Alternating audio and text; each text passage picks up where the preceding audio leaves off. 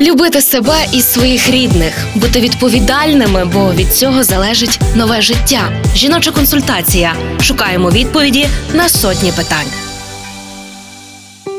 Нетримання сечі або енурез. Нічне нетримання називають нічним енурезом. Це мимовільне сечовиділення у дітей під час сну, хоча і вдень діти можуть контролювати свої фізіологічні функції. За статистикою, частіше зустрічається у хлопчиків ніж у дівчаток. Причини виникнення різні від генетичної спадковості і до фізичних чи психологічних травм. Але медичною проблемою енурез стає після семи років. Пояснює Яна Мартиненко, дитячий невролог відділення реабілітації перечасно народжених та малих дітей Львівського перинатального центру. До сіми років ми не потребуємо ніякого лікування. Не потрібно дитину будити. Тобто найчастіше батьки будять дитину, але дитина йде сонна, вона не просинається під час цього. Ми тільки ще більше порушуємо структуру сну.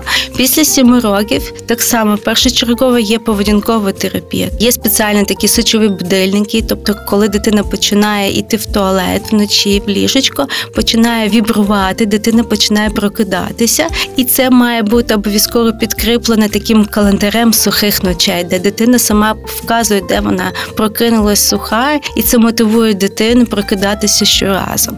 Вже коли поведінкова терапія є неефективна, тоді призначається специфічне лікування. Партнер рубрики Львівський обласний клінічний перинатальний центр.